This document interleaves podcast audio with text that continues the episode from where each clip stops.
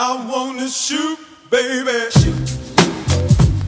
Hello，大家好，欢迎收听这一期的《号角周报》，我是 Rico。大家好，我是 Captain。上一期呢，我们刚刚聊了这个蝙蝠侠单独的和他的反派的故事。那这一期呢，因为刚马上接近年底了，马上我们要迎接新的一年，二零一七年又要上了很多新的超级英雄大片儿，无论是 DC 的还是漫威的，都是挺多的。所以呢，我们就是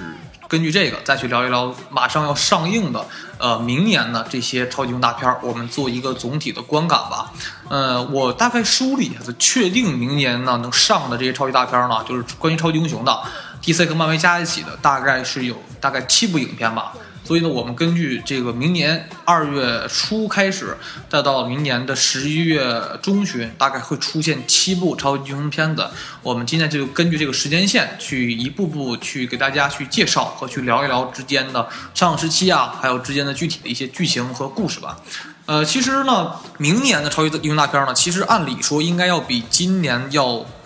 只多不少，而且是更成熟一些。它整个来讲，就是每年可能我感觉以后的每一年，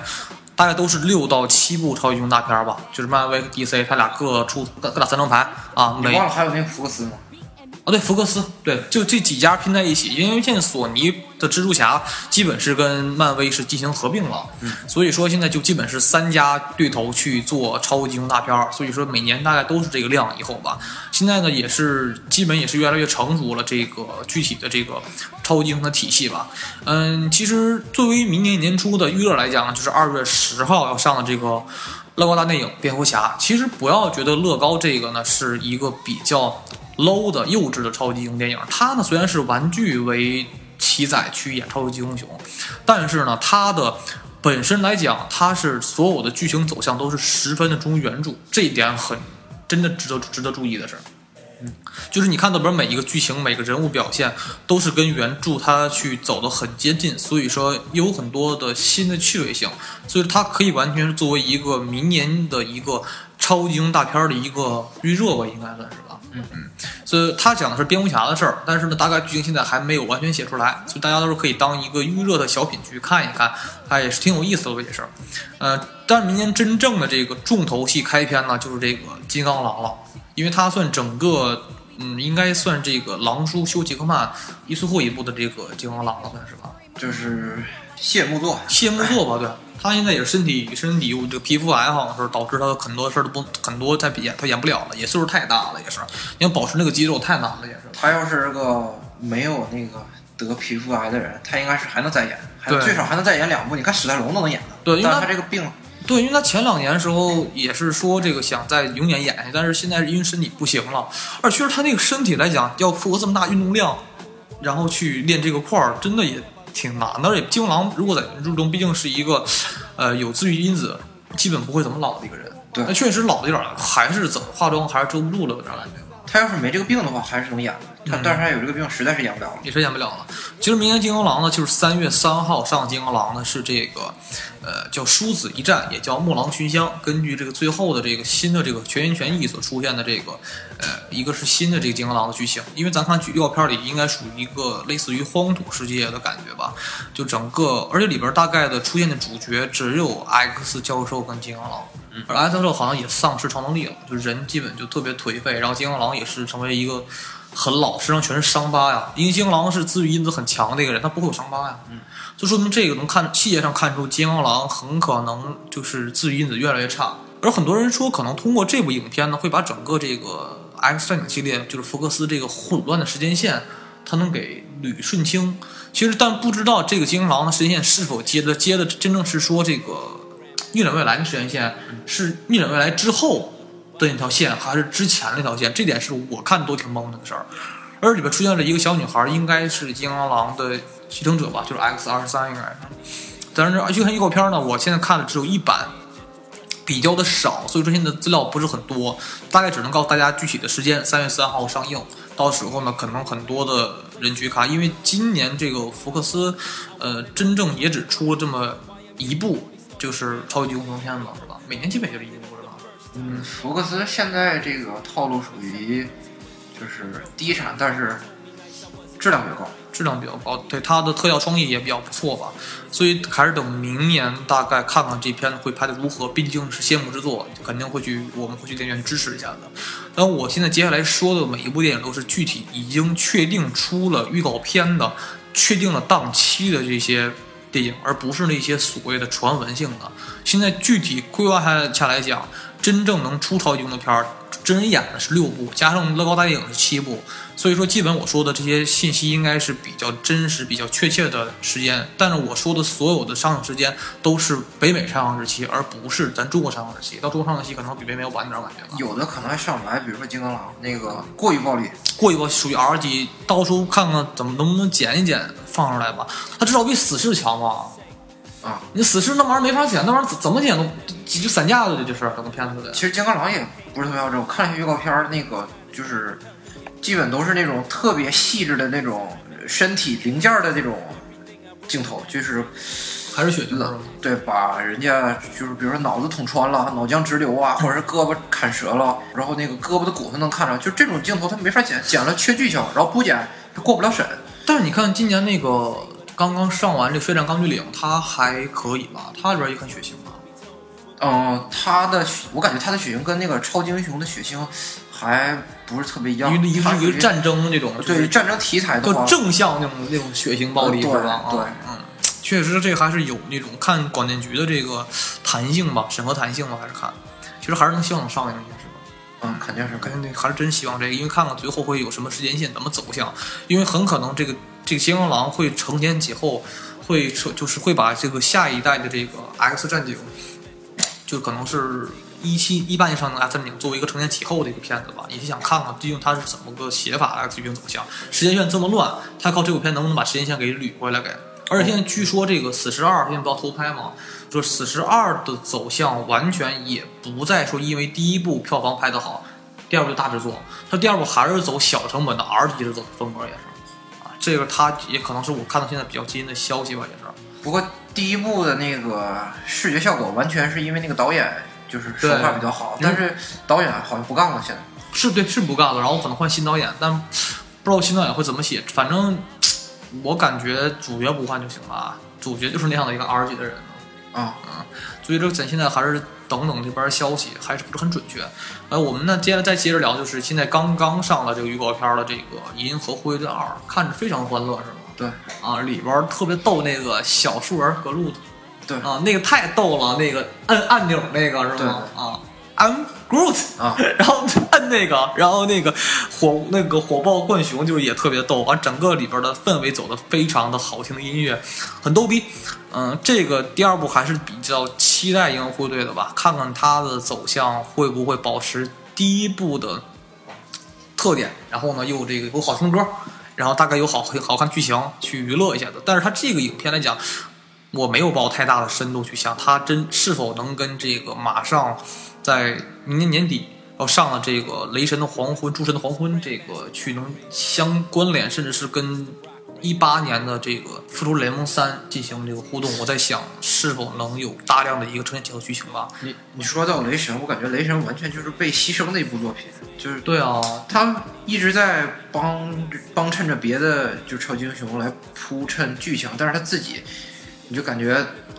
烂的不行。虽然有单传，但就是不好看。嗯，他就是说这两部电影，前两部《雷神一》和二拍的都不是很好看，尤其那个第二部的反派什么马拉基斯，哎，那个简直太弱了，然后。我感觉整片的戏份只有那个 女主角波特波特曼那个那个特那个那女孩儿，她女神吧，然后还有那个 Max 上来了。嗯反正雷神来讲，他我不我真不知道会拍的究竟会如何吧，因为口碑真的是不像美队那么好。美队尤其从一代有自己的特色，比较偏复古一些，然后二代又是比较走这个政治黑暗片儿，然后第三代又拍的那么好，跟钢铁侠四是拍的，这个简直拍太好了。所以说，雷神的对比来讲，相比较就非常的弱，我感觉就吧。感觉感觉雷神之后如果要出互动的话，应该他和那个奇异博士应该是一起的。我呃对，因为他彩彩蛋，嗯对等彩蛋之后想他俩这件事儿了。对，咱们先还是聊回来聊《英雄回队二》吧。看，就是还是说这一部，我希望它不再是一个单独的一个片子出现，希望它能跟这个漫威的更多宇宙相信更多的联动，希望出现吧，这样才好玩一些，是吧？他感觉出的时候那个应该是和总的剧情是共用同一个宇宙，但，是但是实际上关联不大。它和我感觉跟绿灯侠一样，就是就是要说有联系吧，反正大家都在一个宇宙里边儿，但是你要说有多大联系，也没多大联系。但是不，但是绿灯在 DC 里边是极其重要的一位人物，不像银狐队只是说电影拍得好就火，但是他原著原著漫画里边，他跟整整个主流剧情差的非常小的角色是一个吧。接下来呢，就是这个六月二号上的一个 DC 的重头戏了，就是这个神奇女侠，因为它呢可以作为是整个对这个上一部超编大战的这个收尾，然后呢又把这个神女侠单传拍出来。因为上一部来讲呢，整篇超编大战中呢亮点不多，最亮点就是神奇女侠这个。就是这个由这个盖尔加朵所扮演的这个神奇女侠，因为她本身也是正义联盟中特别就是重要的一个角色吧，因为她本来是后台硬，爹是宙斯嘛，然后她身体的每一个的装备，比如说他的手套、他的盾牌、他的剑，还有那个真真言之鞭、全还有靴子，全都是来自于希腊各个众武神的给的礼物。比如说他那鞋好像也就是赫尔墨斯给的，好像是吧？然后什么火神给的东西，什么赫拉给的东西，他基本每个武身上有七个武器，全都是众神给的东西，所以说是特别强的一个就是超级英雄。而他在整个 DC 中也是相当重要的一个角色吧。所以他到后期，可能我也看到原著动画中，神奇女侠其实是跟超人有点暧昧关系的，嗯，他俩有过啊。然后他可以说作为整个的剧情，他写了可能是很可能他会为这个十月十七号上正义联盟所作为一个铺垫吧，可能是该，嗯嗯。所以说神奇女侠呢，其实看他定年代，我们看应该预告片是定位在这个一战时期的故事，还是由扎导去做啊、但是呢，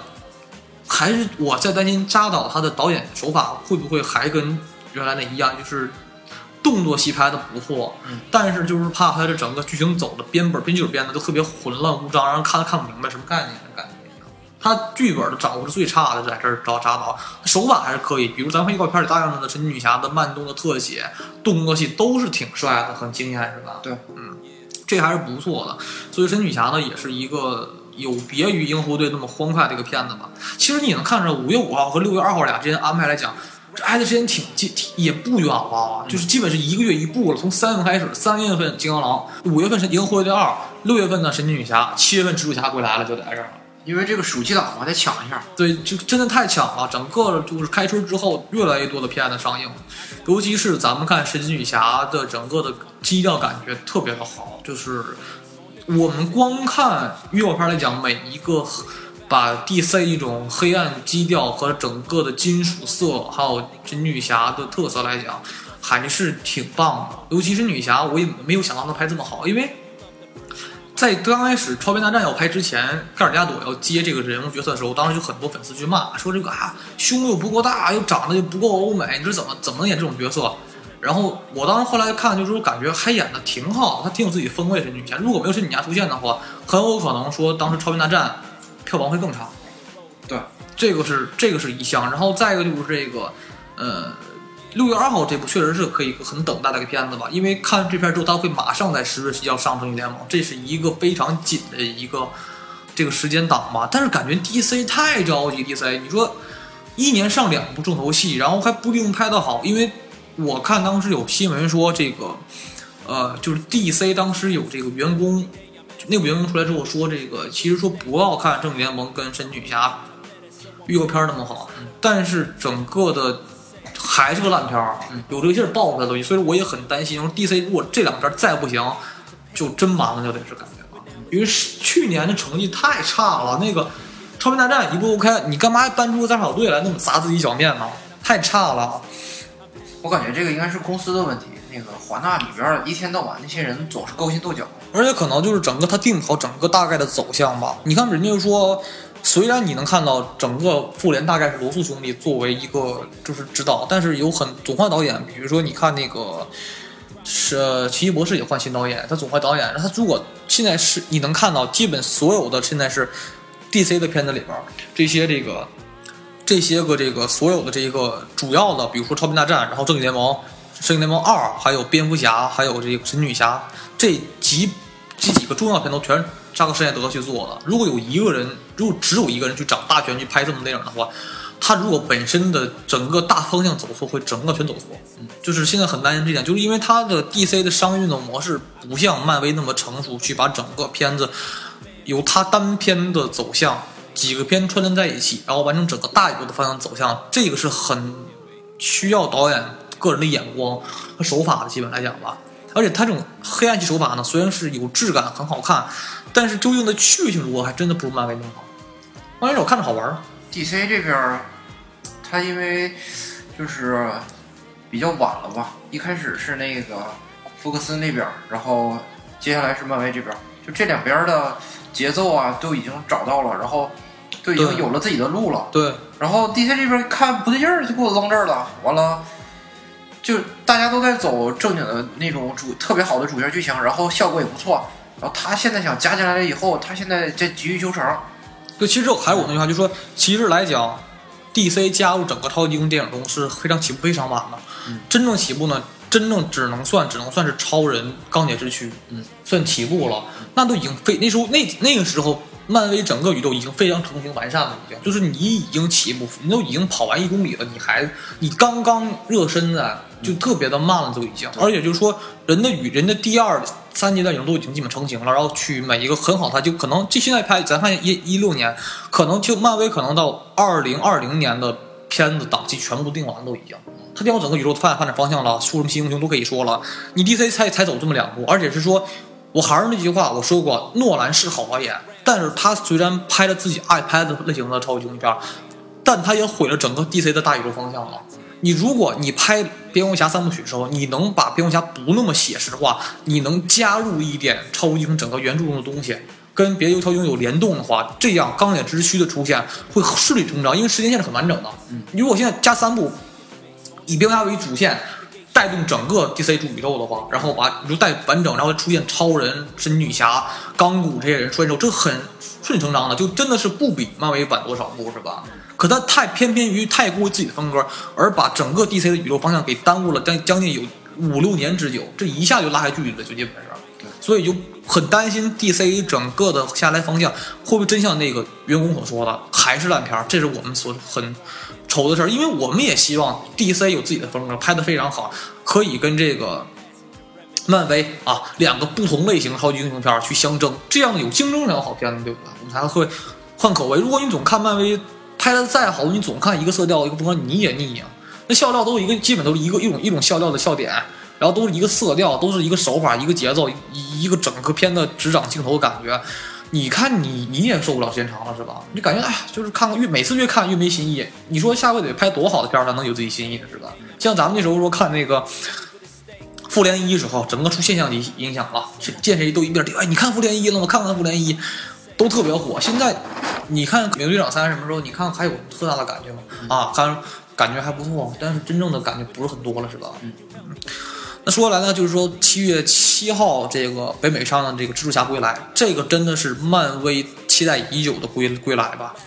蜘蛛侠这部蜘蛛侠又换了一个新的人，而不是那个上代的蜘蛛侠，而是这个《美国队长三》里边蜘蛛侠了。这个人呢更接近原著漫画，而且据说呢非常受到欢迎，说比较忠于原著吧。而且真正的爆点呢不在蜘蛛侠本人，而在于说他这一部是因为索尼克也开始跟这个漫威进行联动之后，出现合作了，就是分红了开始出现，这样呢。完全蜘蛛侠不再单耍帮的去跟自己反派去打了，而且加入了很多漫威里面的超级英雄了。最好就是这个钢铁侠，其实能看出来，能跟钢铁侠配戏的人一定是漫威加了，因为最看家角色是钢铁侠，对吧？漫威，对你能跟钢铁侠搭搭戏的，肯定是要特别就是着重照顾了。着重照顾。我觉得到时候黑豹如果明后年一八年出片子，都不一定有钢铁侠能出来，钢铁侠腕儿太大了，现在呀，你请他出来一个多少片酬呢？对，而且能从预告片里能看出来，因为预告片刚刚出现前两天，能看到就是蜘蛛侠本身跟钢铁侠的戏份特别多。钢铁侠在戏本戏份新照可能占到占到五分之一到五分之二吧，咱们是保守估计吧。嗯，很多戏份，而且钢钢铁侠教他怎么入入行，可能是或者是教他给做什么衣服什么的。但从预告片里看到，整个蜘蛛侠的战袍没有我们想的那一套钢铁蜘蛛战衣，倒是没有。嗯，啊，里边儿是有一套，就是那衣服是那种，就只要摁一个按钮一摁，咵，衣服就直接就能自己就是好像退退下来。嗯，这种这种衣服，但没有说咱们想的，因为原著中的钢铁战衣呢是那个跟钢铁侠衣服一样，也是那种蜘蛛那种形态，但是那个整个的衣服也是是铠甲铁的，呃，但是呃，以对颜颜色呢是也是由红色和金色组成的，很有钢铁侠的味道。我但呢咱没有看到吧？但是说我也在想这个，而且预告片里边的反派呢是秃鹫，就是也是一个新反派。咱这个秃鹫我还不是很了解，因为他在原著几个蜘蛛侠里边没有出现过，是吧？比较也不是那种经典反派吧。所以在在想他这个反派，然后整个的感觉也看不太出来让我多吸引地方，所以现在不知道蜘蛛侠这部归来对漫威很重要，因为漫威现在很可能说在钢铁侠老之后，可能会用蜘蛛侠去作为一个领队，但是这部可能是漫威明年来讲最重视的一部影片了，可以说吧，嗯，而且在七月七号结束之后呢，就是这个十月三号要上的这个雷神诸神的黄昏了，嗯，但是评分呢，虽然说作为是雷神跟绿巨人的两个公路片，但是说整个来讲呢，它是一个就是非常就人家评价说说这部很可能说是拍最好的一部雷神，我说前两部都那么差了，你第三部你怎么包是就是能拍好呀？而且前段时间还出了一个一个小的预告片，类似就是那个雷神说那个哎呀哎呀，我在这个美国啊天天跟他们打就很累了，然后我休假休假，我到我好像到到到到澳大利亚去了，到屌丝家，跟跟屌丝生活，然后说哎呀我在家天天跟人聊聊天儿，然后喝点东西吃点东西，然后还让这个我的朋友他的朋友是屌丝，然后这俩人那个说你这样你给我让我给啥发一个发一个短信说那个那个发个邮件电子邮件说那什么。听说最近你和这个亲爱的刚亲爱的美国队长关系不太好，然后我来帮你俩说这话特别屌的样子，然后就开始劝他俩。劝完之后呢，他在家里边弄了一张图，那个图都是大量的那个一个线索图。那个图虽然你看见嘛，但那图很可能是就是整个就是复仇者联盟三的一个，有可能是根据无限宝石这东西一个第三部的一个算是一个小彩蛋吧，我感觉这个整个线索就跟那福尔摩斯整整线索一样，用线勾的多。然后他里边跟那个绿人说话，说那个哎呀，反正我最近一直没接到钢铁侠电话。然后那个他是，然后这时候那个那个绿那个绿绿人就瞅着他说，就绿人不爱装傻吗？然后就是就那次我也没接到啊，然后电话响了，Hello Star，他们几个就觉得跟跟那个小学生似的，就是、呃对，互相查的，对，就是谁接了钢铁侠电话，谁就是无上荣耀那种感觉。对，你觉得哎呀，这雷神特别臭屁，就哎呀，我怎么怎么怎么样那个样子，挺特别逗拿拿谁拿这个谁接到钢铁侠电话来作为这个人受不受欢迎的标准。啊，对对对，然后整个里边儿好像其实感觉美队就是都不太爱不太爱搭理他们，然后那个谁说。哦，绿人绿人说：“哎呀，其实我也不想掺和。然后他们给我给了我很多钱，让我参加那个《美国队长三》里边那个内战去，我就是没去。然后，然后，感觉雷神特别就没人爱打，没打没人爱屌的，你知道吗？就啊，这这虽然是一个比较像小品一样的剧里，但是里边有很多的关于可能接下来漫威新宇宙的开发的一些的剧情走向。然后那个预告片儿其实大家可以找找，那个不算预告片儿，那就是一个他们拍的小短剧，算是大概三分钟长啊，可以去看看，非常的有意思吧。接下来呢，就是这个十月十七号要上映定档的这个《正义联盟》，嗯，这个应该是 DC 就是应该是打的最重要一张牌吧，因为刚刚用这个夏冬就是暑暑期档神奇女侠呢作为预热，然后让这些这这个冬季呢十一月十七号正义联盟就会上，而这部正义联盟呢，它应该算是太赶超了，还是那话太着急了。嗯嗯，你说超编大战刚刚结束，然后一年你上正义联盟，人家漫威从第一部钢铁侠的出现就直接铺垫了多少年？至少四，我如果可能我记不清，至少四到五年时间才出现了这个复仇联盟一，是吧？你如果这么着急的话，我觉得太着急，整个片子质量好坏 不好说。现在，实际上我感觉是这么回事儿，就是这些超级漫画英雄的电影拍摄时间，就是它的每一部的拍摄周期都挺短的。就你看这个电影好像是挺长的，都两个半小时、三个小时，对实际上它拍下来也没多长时间。对关键是它的就是每个电影和每个电影之间宣传，就是对这个隔了一年或者半年的时间，它怎么宣传？在没有任何宣传的情况下，就是相较于上一部的那个上一部 DC 的电影，它就是紧贴着脸就出来了。而且就是说，他至少得有一个时间详细的介绍钢骨，然后这个闪电侠，现在都没有去完全介绍。如果你只靠 DC 的美剧介绍钢铁闪电侠的话，他俩可能还不是一个人儿，因为现在不确定闪电侠是第几代闪电侠，不确定对，啊。所以这是很懵的一件事，而且是整个正义联盟现在出现的情况下，现在这个海王也没有拍单传，所以说我在想，海王是在一八年啊，很很可能海王是由这个温子仁去指导拍单传，那单传他还没出现现在是，所以说现在真正出单传只有这个这个神奇女侠跟超人嘛出单传，所以很多人都会看得一头雾水。尤其第这个真正联盟中，他没有一个还有元老没出现，就是绿灯侠没出现。绿灯侠可以说为作为整个这个联盟中元老级别不可不可缺少的一个人物，他都不在。所以现在我也不知道在正义联盟中他会拍的这种什么，因为现在刚刚出了一款预告片，而预告片那种感觉也不是那么的好，而且里边现在呃反派呢应该定位叫荒原狼，荒原狼呢其实是一个老反派了，他是这个初次登场登场在这个新神第三期，一九七二年三月的时候，这个这个这个期期刊呢出现的，你看他应该属于就荒原狼应该属于新神族的一员吧。他属于他是起源之神尤加可汗的这个弟弟，也是这个黑暗君主达克赛斯的叔叔。因为其实原来很多人在想，就是说，其实都在以为正义联盟的反派很可能是黑暗君主达克达克赛德，但没想到可能是荒原狼出现。荒原狼呢，这个现在就是。呃，反派这也没有没有什么介绍，很多人也不了解，所以对对正义联盟来讲，它的前期铺垫非常的不足，所以说现在不知道。因为本来很多人中国人来讲，其实漫威其实聊咱们已经十年了嘛，嗯，都哎呀说至少能哎这题你没看过你也知道钢铁侠是谁是吧？对，你正义联盟现在是这个情况下，本来大家就知道超人、蝙蝠侠，你替别人根本就不知道钢骨是谁，现在都不，如果你不是 DC 粉，你不了解，你钢骨也是非常强的一个人，绿灯得出现，然后闪电也很重要，而且第闪代新闪闪电侠他还换了一个新的人，就是那个演《神奇动态》里边那个默然者，长得跟个呆子似的。哎，实际上闪电侠这几代选角，我感觉都特别失败，就超失败。我不知道，而且就特别傻逼这代，你知道这代电影电影的那个预告片儿，哎呀，就说蝙蝠侠说啊，我们想组个新战队，你能来吗？没说没超过一秒钟，我去啊为什么你去？因为我没有朋友。啊，我就特别傻逼，就长得也没有原来就咱们看美剧版那么精灵，是吧？对那个劲儿，觉得就是 DC 那边也发现一个问题，就是超级英雄这个选角啊，你要不就选那种就是特别壮的，要不然你就选那种特别有特点的，不能选那种小鲜肉。你看蜘蛛侠这个角色就是被小鲜肉毁了。对啊你，看那个演员，其实他演技并不差，但是他演蜘蛛侠他就主要是前两代蜘蛛侠长得太他妈富二代了，长得就不像屌丝，你知道吗？其实就是他也不敢用，他也不敢用美剧里边那闪电侠，美剧里边那闪电侠长得也挺帅的，对啊，他不像什么那种，但是我觉得不像一个人生有问题的人，就感觉人生赢家才长那样。那个闪电侠长得可能他不是那么屌丝吧，但蜘蛛侠一定要屌丝，也要啊一个小屁孩儿，臭屁一点儿，你知道吗？嗯。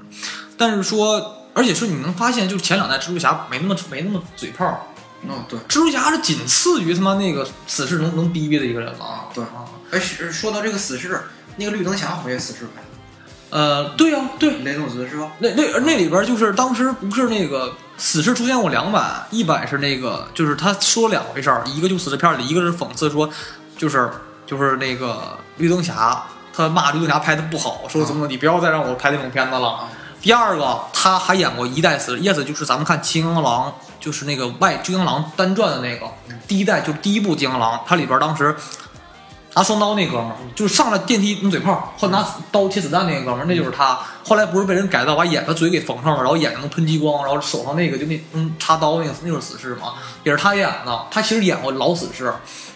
他也说：“哎呀，不让我演那么垃圾的片儿了。”拿他拿一个那个手办，你知道吗？说这这这就是垃圾，怎么地很多。所以说现在就是绿灯侠现在也跑了，也不再拍了。说新绿灯侠还得选人，所以说现在正联盟呢，就是你如果你盖一个楼，你一定要从第一块地基盖起嘛。你不要说现在正联盟完全就是一根杆子直接杵上去了，直接就是什么都没有，地基根本就完全的不结实。它的宇宙观也概括的特别不完全，也你说漫威拍这种剧的话，它漫漫威拍这种电影的话，它肯定是说我要用彩蛋和整个画去和美剧拍铺垫好整个漫威宇宙。但 DC 来讲，它整个宇宙观铺的极不完整，然后正联盟中的很多角色它没有出现，里边那些事儿都没有写到，所以说现在，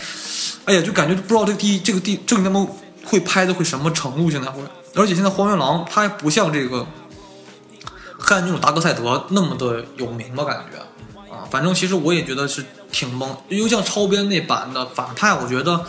比如说像那个呃主角的那个莱莱克卢瑟，你说他的反，他属于相当相当牛逼的一个反派啊，超人中，他不应该在第一部就被关监狱，他应该我觉得他还能跟超人干很长时间。如果而且说实话，你在第二部就是正义联盟中就直接派出来这么强大的反派，你说你接下来你怎么拍啊？你说你说漫威也是，就是打第一个还是不是很强，就是一堆杂兵和那个邪神洛基，嗯，也没那么强。然后你说你这个后来慢慢，然后二代奥创，然后第三部才定为这个打这个灭霸。所以说呢，你这个我就不知道现在他人家路拍很好，但是正义联盟这个路子感觉上来打这么强的人，然后而且你这帮手下来讲，其实来讲，你把超人放到里边之后，再加上神奇女侠。就极能打了，就已经你你还加闪电侠，你就打特别毁天灭地的怪物就得事。嗯，你说你上来拍那么怪物，你接下来怎么拍？然后我就感觉就他的路感觉太着急，非要跟这个漫威拼一拼。你还不如说好好你拍点儿，诶，蝙蝠侠单传拍的好了也 OK 是吧？DC 那边没有把那个小的事儿给说明白。对啊像，而且还有一个严重的问题就是，就是超级漫画英雄，就是近期的啊，就是以前的还好，近期的超级漫画英雄都有两个版本，一个是影院上映版，还有一个导演剪辑版。对你如果看导演剪辑版，你就能看明白这个故事，它差不多能讲明白什么。对对对但是咱们在影院看的全都是针对核心粉丝的，对，你不看漫画，它突然蹦出来一块剧情，因不是因为它那个剧情没铺垫好，是因为那个上映的版本和导演剪辑版有差别。对，然后你如果就是没没在漫画里边看上那段剧情，你不知道他说的是啥，所以说就差好多东西，然后对那个观影的人要求比较高。对，而且就是说，比如你看《木漫威》里边都电影嘛，比如说一个电影是，比如说一个一百二一百二十分钟片长，嗯，上映完之后呢，里边一些比如说你不是核心粉丝，你是普通粉丝呢，你这样看到他让你会让你看到百分之九十的彩蛋，对你能看明白怎么回事儿。剩下那小细节呢，是让核心粉去看的。那但那核心粉那百分之十细节呢，你看懂看不懂都不影响你对世界的了解程度。啊，对，而漫而 DC 什么？就是说，你就这么这么长的片长，你呢这个一一百二十分钟片长呢，你你就是普通粉丝，你只能看懂百分之七十就不错，特别七十都费劲。对，都特别抽象。你核心粉丝呢能看懂百分之八十五就算可以，这对整个人太伤了，根本看不懂。尤其是咱们看《超级大战》里边，那个导演剪辑版好像比这个电影院上的要长个三十分钟要。嗯，里边有一个经典镜头，我记得那个超人从那个一个地方下来，所有人都给他跪下来那个，啊、那个就说的是那个就是平行世界超人毁灭世界独裁了嘛。对对对啊，里边很多东西他都会导演讲明白，但是你电影上那版本之后，根本很多细节都看得一头雾水。当时我看我都特特别的懵，而且现在不了解说，他这个这个正经来讲，正经联盟中他这个时间定代定在什么时候？嗯啊，而且就是说，现在比如说蝙蝠侠一看。咱就推测，因为因为根可能根据这个阿尔德宾死亡之后，咱们看可能是这个是这个中年版的蝙蝠侠，但在原著漫画中呢，超人跟蝙蝠侠相识之后，蝙蝠侠岁数还没有那么大，是吧？啊，而且就是说，你能看到，真真实说实话，你把自杀小队那几个角色，你加入到那里边去，你根本没法玩。嗯，那那就不在一个水平线那上。不是没法玩，小丑的感觉，你立那儿你就没法跟他们干，根本就就不是他们几个对手就。就是你上来把正光给他给这个扔出来之后，感觉扔的太早，这张牌打的感觉就，而且很可能说那种得不偿失吧。因为扎克施耐德他拍片儿的动作手法很好看，但是他对剧本的安排和整个剧情走向，他他这是他很很大的硬伤。他不会，他把整个片儿写得非常混乱，你只能看打的爽，但是你绝对看不懂剧情了根本是，这是很伤在这儿的，就是。所以说现在我对正义联盟也是挺挺懵的一点吧，因为还是那句话说了很多，还是它整个的步骤迈太步迈大了，容易迈容易扯到蛋，嗯对不对？就这句话。嗯，所以说我们现在现在聊到十月底，所以现在我能知道的大概是这个七部影片吧。嗯，再给大家说一遍，就是二月十号的乐高大电影《蝙蝠侠》，三月三号的《金刚狼：殊死一战》，五月五号的《银河护卫队二》，然后还有六月二号的《神奇女侠》，七月七号的《蜘蛛侠归来》，十月三号的《雷神的诸神的黄昏》，还有十一月十七号《正义联盟》，但不排除中间会上别的超级英雄大片儿，但是现在能定档、能出预告片儿的就这么几部，应该是吧？其实我们说回来吧，因为这段时间呃聊超级英雄电影电台非常多，我们就是只聊了大概的走向，因为如果比专业，有的是比咱们专业的人是吧？有的是有的是大神我是看过英文漫画那种的，都特别特别特别厉害。所以我们现在只是单独去给大家，因为我如果是那么讲的话，那他妈基本这这大概是七部，我都根本讲讲不完这个讲不完一个节目。我大概里边小细节我们都不太清楚。对，所以现在只能大概就是我们也不是班，我们就不班门弄斧了，就把这个七部影片给大家通通讯一些资料吧。后来，但是说实话，我其实做节目呢，就是想抱着一个有一说一，有二说二的状态吧。有些话呢，想跟大家就是说一些具体的实情，因为这个，其实我们看超英大片儿吧，看着是好玩儿，但是呢，如果论长期上来讲，呃，很多的现在好莱坞的这个片商厂商，比如说六大 studio，基本都是濒临就是那种有的破产，有的快要卖。要不是王健林前段时间要天天要嗷嗷吵吵收购这个好莱坞六大 studio 嘛，人家不愿卖。为什么？其实来讲，好莱坞的影片呢，在这个《阿凡达》出现的前两年就就是那个年代就已经快不行了。后来是靠《阿凡达》呢，这个用 3D 技术呢，这个影片呢，去拯救了好莱坞的影业，让很多人呢回到电影院去看电影。而且呢，这两年出现的超级英超级英雄电影吧，我们看着是不错，但是它对整个好莱坞传统工业电影非常伤害非常大。因为现在好莱坞来讲，就是这两年奥斯卡奥斯卡颁奖典礼，如果如果大家关注的话，你会发现这两年颁的片子是一年比一年小年，就是每一年的片子都差的不行都，因为大家都拍什么片子都没人看，拍什么片子都不好拍，现在都是把钱投到超级英雄片上头，因为为什么呢？因为投入高啊，你投入虽然高，但是我能保证成本回收啊，以好 IP 都是啊。所以很没有很多人他就花很多的心思剧本去打磨去编著一个像原来咱们看《教父》啊、《肖申克的救赎》啊、《阿甘正传》那么好的影片就没有了。嗯，他对整个影，他对他被他对整个市场的导向和整个对这市场的链儿的一个伤害性非常大。如果以后大家都在去拍这种片子的话，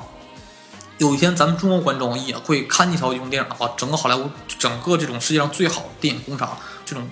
这种产业链儿基本就毁了。嗯啊，基本就基本就没有再看到过这种当年那种九四年、九五年那些时候就是几大好片儿去争一个奥斯卡奖的片儿，因为电影它毕竟称为第九艺术，它表达东西不是说你打我我打你那种超级片儿，它讲的更的是对人类社会的反思，对未来的一个困惑和一些未解的东西，它包括了很多人类的情感，而不单单用一个超级经典片儿可以达到的。所以说，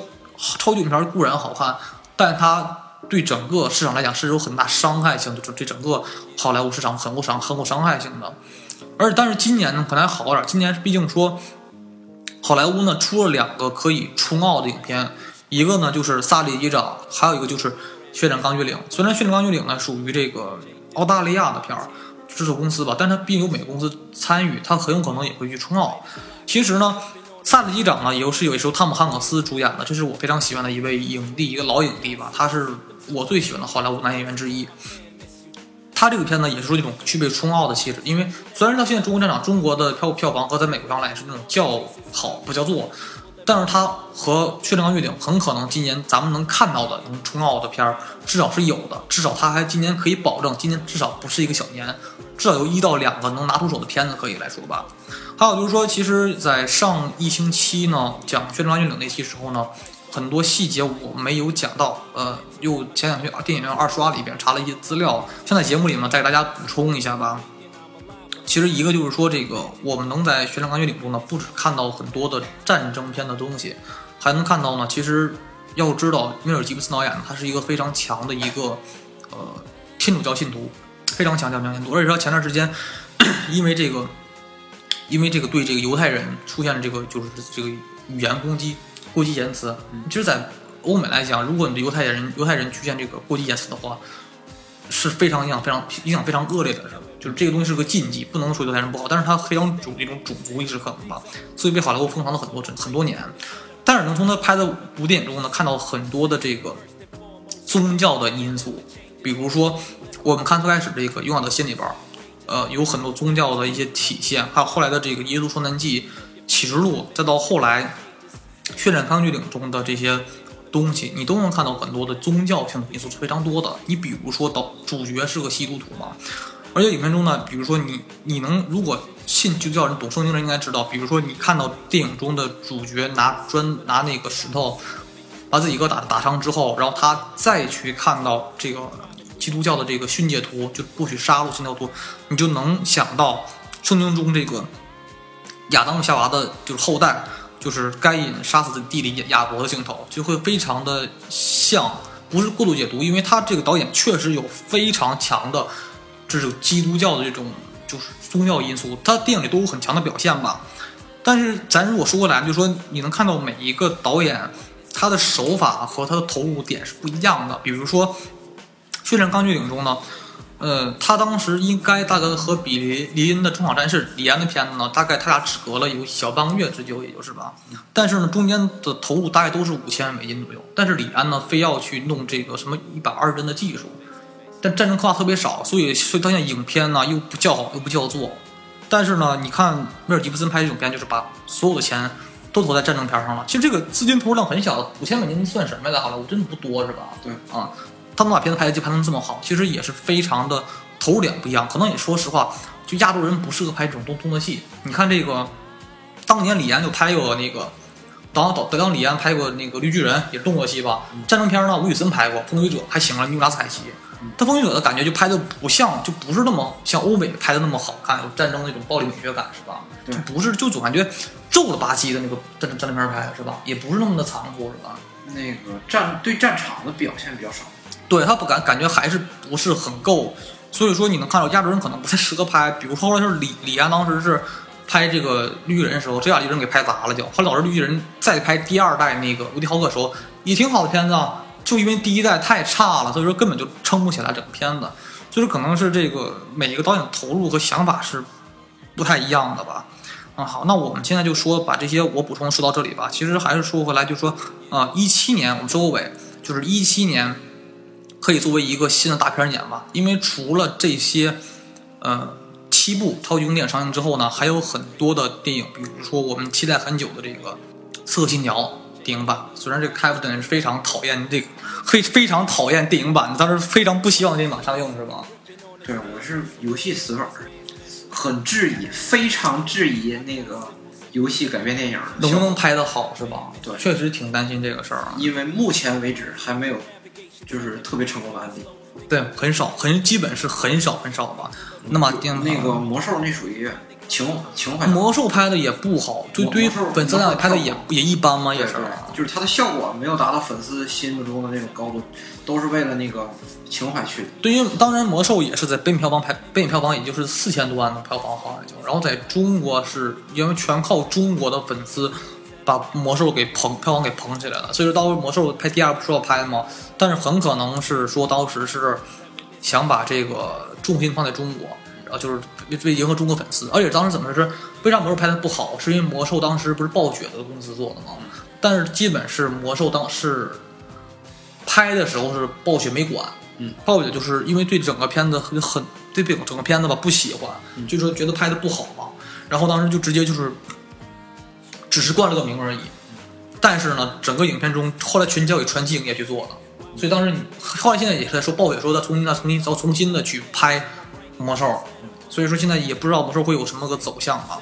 说了暴雪拍的话就成 CG 动画了。对啊，我这我也是这么想的。拍摄这动画也不知道会怎么，但是暴雪至少会尊重整个原著吧，因为暴雪，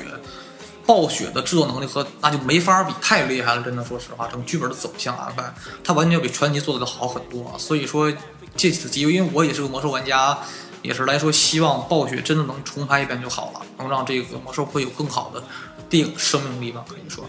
嗯，还说第说对一七年影坛来讲呢，我们会有更多的期待吧。呃，因为不单七部英超英片，还有很多的新的大片上映，特别多，好像还有这个变形金刚五也要上映，特别多的片子，到时候希望大家呢去去看一看吧。嗯，那我们今天到这里吧，拜拜。拜拜。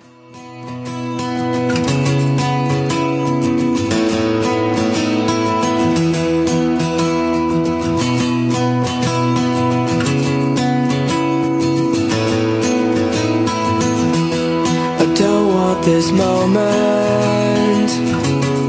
to ever end. Where everything's nothing without you. I'll wait here forever just to to see you smile. Cause it's true.